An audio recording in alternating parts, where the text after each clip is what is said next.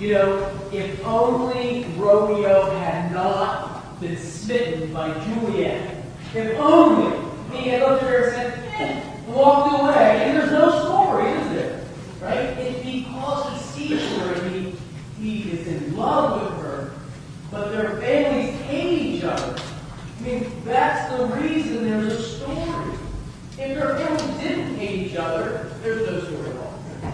Boy meets girl, fall in love, they get married. We've seen this story before. It's um, it's not of a page turner, I don't think.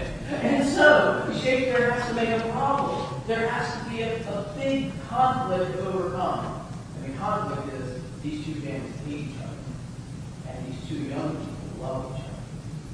That's the rub. That's the problem. That conflict to be resolved. That's what the whole story seeks to try to do. Aristotle, 350 years before the birth of Jesus, wrote that every story must have two components. It must have conflict and it must have resolution. If there's no conflict, there is no story. The Bible is one big story. It's not a bunch of little stories that are, you know, kind of conveniently collected around um, the people of Israel. It is one big story about humanity. And we've got a good a bit of it right here in these lessons uh, that we read today. Um, we, we're missing the conflict, but we know the conflict, don't we? There's creation. Creation is perfect. Genesis chapter 1 and 2 in the beginning. And we find these two stories of creation that are very similar and dissimilar at the same time. Genesis chapter 1, God is very transcendent, very apart from creation. God speaks, and God said, and there was, and it was good. And God said, and let there be, and there was, and it was good. God is simply distant, just simply says the word.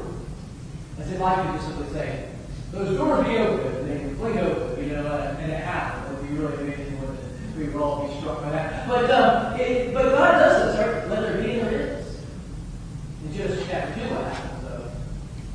God gets down and observes. And he takes and he forms the man. Right? And then he brings him. And he breathes into him the very breath of life. This face to face intimacy. Um, Derek Kidner, an Old Testament scholar, said it's like a kiss. You know, it's face to face. Different Genesis 2 than Genesis 1. But both stories tell us that God creates the universe, creates all that there is, He puts humanity up on top of it, and it's all very good. For about a minute. Right? and then we get to Genesis chapter 3. You have one law. There is one prohibition. You can eat from any tree you want. You can just enjoy. This is a wonderful place to live. Just one thing. Just one prohibition. So many things you can do, but just one thing you cannot do. This tree may not eat the fruit of this tree. But of course, you know the story they do, right?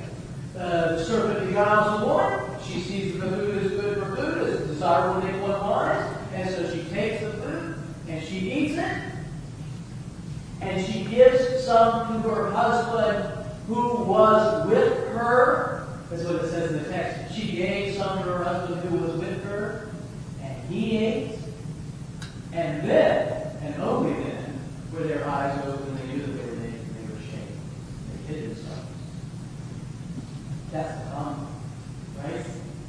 And we find out this um, this uh, this thing that they did, this sin, it infects them. It infects them so thoroughly that they pass it on to their children and their children's children, and all of us have been infected by this disease.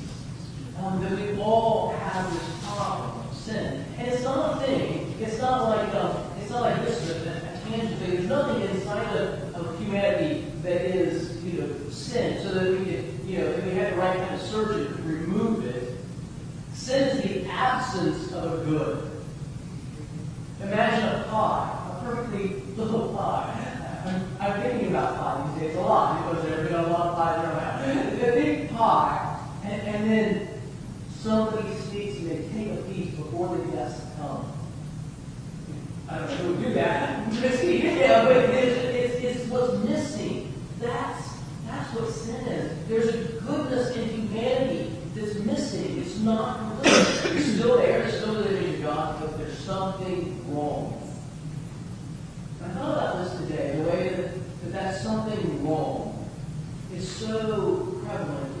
It's the thing that makes somebody who, who's uh, an alcoholic want to drink, who's a gambler who wants to gamble, who's selfish and wants to be selfish. You know, it's the thing that we know is so wrong, yet we still can't stop ourselves from doing it. We know, oh, this is this is not good for me. Do it anyway. That's the conflict. These lessons then are the answer.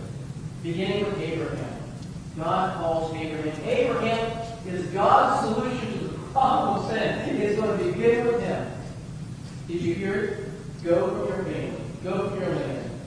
To the land that I will show you. He's not showing that. He's saying, go and I will show you. Along the way, you'll find it. I'm going to reveal it to you. Well, what a wonderful promise, yes? Go to the land that I'll show you and I will make your name great. You'll have descendants. And through you, through your descendants, all the peoples of the earth be blessed. We find out that Abraham was 75 years old when he has no children. I'm not any 75 years old, uh, 75 year old in here today with any have children. But if you are, you know you're a rare breed. He's 75, he has no children, and God promises him children. And through these children, all the peoples of the earth will be blessed. And Abraham believes it. And he saddles up his camels and he heads out. This is going to be the hope for the world.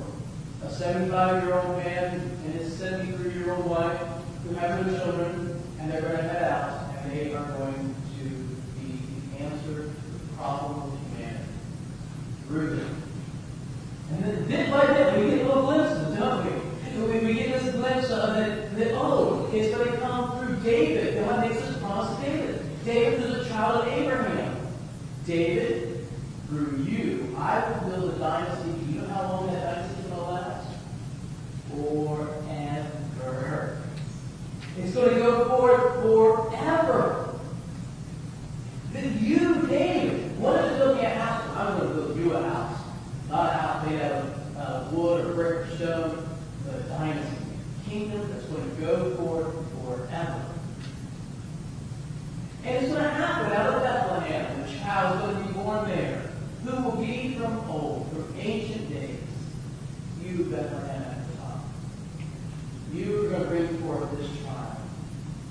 Isaiah looks forward into the future, and he sees what this day is going to be like. When this child of David comes, when his kingdom is fully established, it's going to be one of peace. An ox and a bear are going to be grazing out of the field. Children will pick up snakes and they'll have no fear. Now, whether Isaiah means that literally, I'm not sure. I think Isaiah is a great poet. The point is, it's going to be a time with peace. Looking forward to a time when all of creation is kind of put back together the way it should have been from the beginning. This is what Isaiah sees. And, and then we move forward into time, and it begins to happen. In Luke, Bethlehem. The family who lives in Nazareth has to go to Bethlehem because the government is forced them to do it. And when they go to Bethlehem, they'd rather just have their child at home. Thank you very much. When they get moved out by the, by the will of providence, they wind up in Bethlehem. Jesus Baby is born. And the 3 when the shepherds come. They see it. They hear it from angels. We're not quite at the total resolution, are we?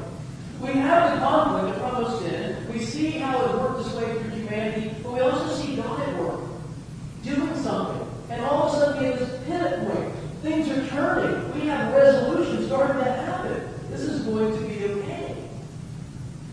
We still have a lot to go. We have Good Friday, don't we? We have Easter, resurrection. We have ascension. And we have one more big event that we're caught between, between ascension and return. That second advent when Christ shall return. And the end of the story, or the, rest of the story, as Paul Harvey would say, will be written. Will we go forth into eternity as God's people in peace. One of the problems I think we have in the Bible is that it's so big, we get lost in, in so many parts of it, and we miss this big story. That God is at work in the world, saving and bringing back his whole creation.